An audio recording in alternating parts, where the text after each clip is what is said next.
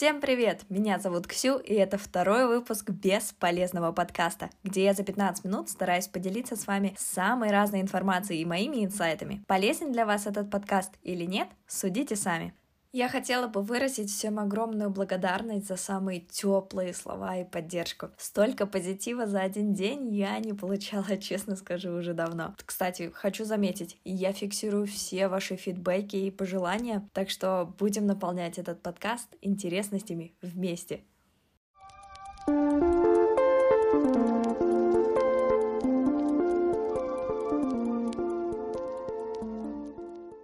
В этом выпуске мы возьмем интересные факты про правшей и левшей. Портал сайт Google рассказывает, что по статистике на планете 85-90% правшей. У правшей правое полушарие мозга отвечает за образность мышления, а левое за логику. Левшей на планете всего 10-15%. Левши левым полушарием мечтают, а правым решают математические и логические задачи. Если захотите поподробнее почитать, то ссылка на сайт будет в описании. Портал «Наука ТАСС» рассказывает, почему одни левши, а другие правши. Уже на 14 неделе беременности человеческий эмбрион обычно поворачивает голову направо и сосет палец правой руки. Обычно это указывает, правшой будет ребенок или левшой. Говоря про наследственность, у родителей левшей чаще рождаются такие же дети. Портал Union пишет, Международный день левши проходит 13 августа. День левшей был создан, чтобы привлечь внимание общественности к проблемам людей. Это было неожиданно. Производители товаров, дизайнеры одежды и крупные торговые компании должны учитывать потребности тех, кто активно пользуется левой, а не правой рукой. Но у меня единственные претензии были по поводу ножниц в школе. Вот это была реальная проблемка.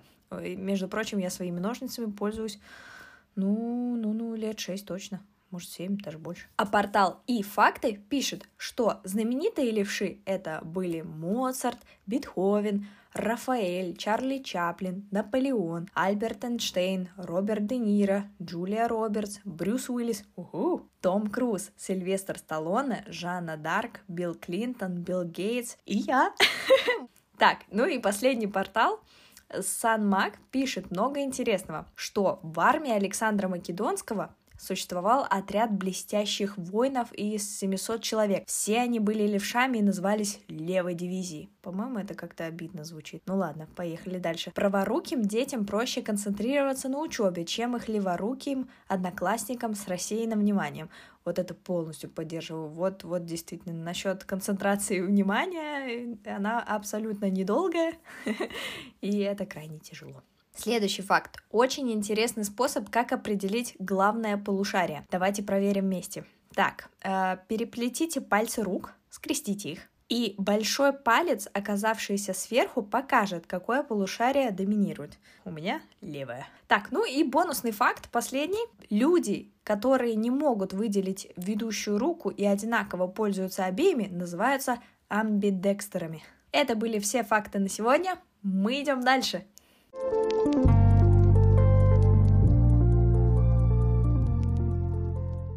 Теперь мы переходим ко второй части подкаста, где я делюсь инсайтами после прочтения книг.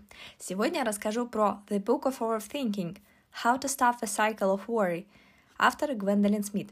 Гвендолин Смит – клинический психолог, спикер, блогер, также известна под именем Доктор Ноу.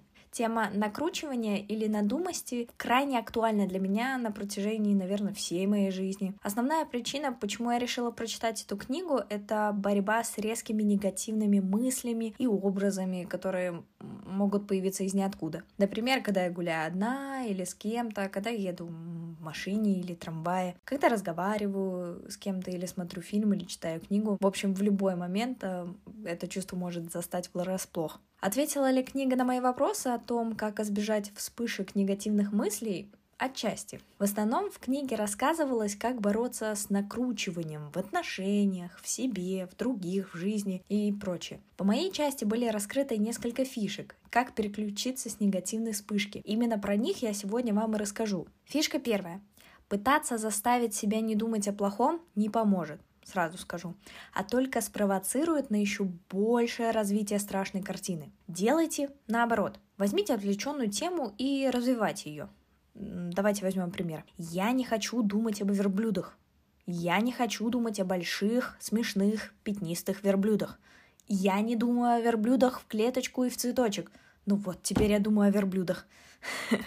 Именно такое простое упражнение поможет вам отвлечься от э, негативного какого-то образа, который у вас появился. Не знаю, например, а, что-то там случилось с кем-то, или вы представили, что а, там провалите, не знаю, интервью, или э, просто какой-то негативный такой резкий позыв у вас появился, какая-то прям яркая картина перед глазами. Вот такое упражнение прям поможет. Вторая фишка. Резкая смена действий. Постарайтесь быстро переключить свое внимание на что-то другое. На музыку, телевизор, YouTube, книгу или разговор с кем-то, подкаст или что-то, что зацепит ваше внимание. То есть как только появилась вот эта негативная какая-то вспышка, вы такие, о, стоп, надо кому-то позвонить быстрее там, или надо переключить свое внимание, пойти помыть посуду или прибраться, или резко вот переключить вот свое сознание на что-то другое.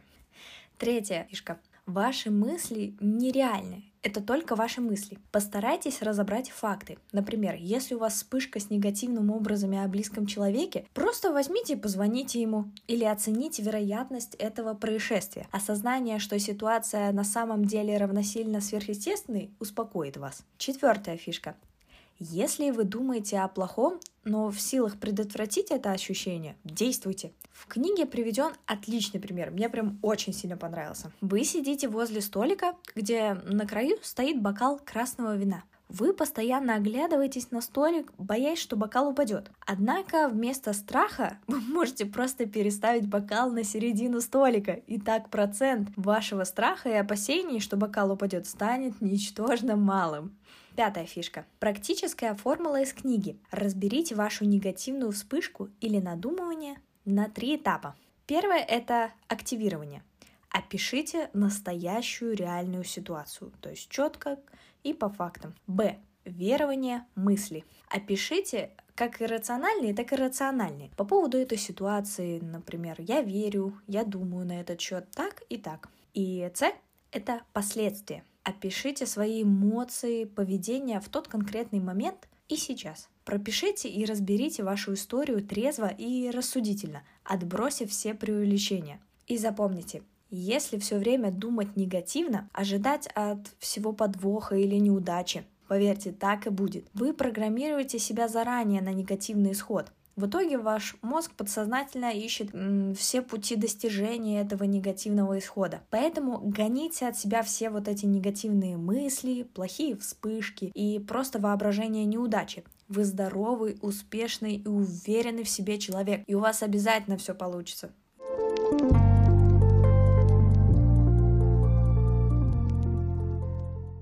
Вот мы и подошли к заключительной части нашего уже второго выпуска бесполезного подкаста. В этой части я поделюсь советами, которые вынесла на основе собственного опыта.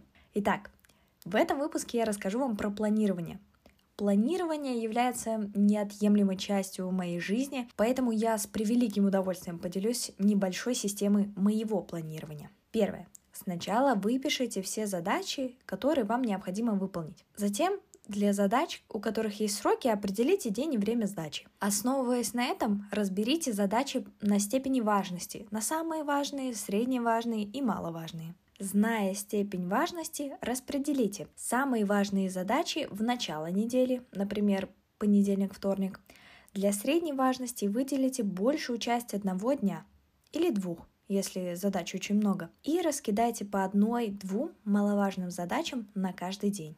Маловажные задачи помогут расслабить и переключить голову от серьезных дел и дадут новый приток сил. При этом помните, что нельзя планировать весь рабочий день. Если вы распределяете задачи и пишете время выполнения, то смело прибавляйте 30-60 минут. Не забывайте про отдых. В дни самых важных задач после выполнения каждой задачи переключайте внимание на что-то другое, чтобы мозг перезагрузился. Например, включите и спойте песню, когда никого нет рядом, конечно.